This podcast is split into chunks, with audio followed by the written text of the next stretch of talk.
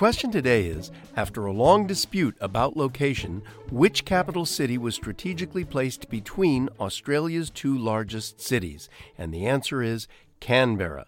Tamika, you know infinitely more about mm-hmm. this subject than I do. Mm-hmm. Tell us, how did Canberra become the capital of Australia?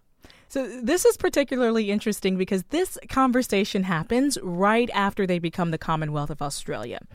And naturally, Melbourne and Sydney want the honor of being the seat of government. However, they couldn't come to a compromise of where it would be either Sydney or Melbourne. So they said, okay, we will make it equidistant between the two cities. And that's when they decide to take over land to make this happen. Take over land. From whom did they take over land? They took over the land from the Aboriginal peoples that were already living in Canberra.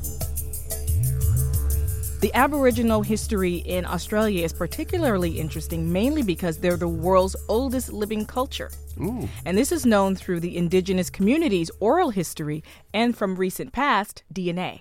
Oh my goodness. This is something that's kind of happening in a lot of countries where native peoples or indigenous peoples are kind of being recognized now in ways they weren't. Are there still Aboriginal peoples in Canberra?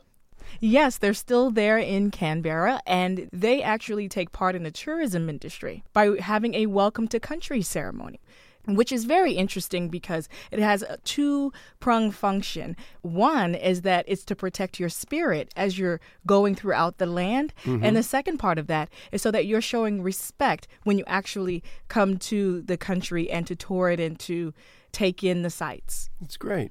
So, Canberra, is an Aboriginal name, right? How did it get its name? And why did tell me about because it's it's a name unlike any other. Yeah, so it's actually rooted in the Aboriginal history from the Ngunnawal people and also the Ngambri people, and it means meeting place. Well, that makes sense.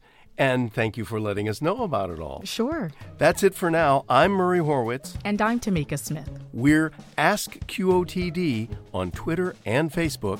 Come back tomorrow and ask your smart speaker what's the question of the day. Learn something new every day.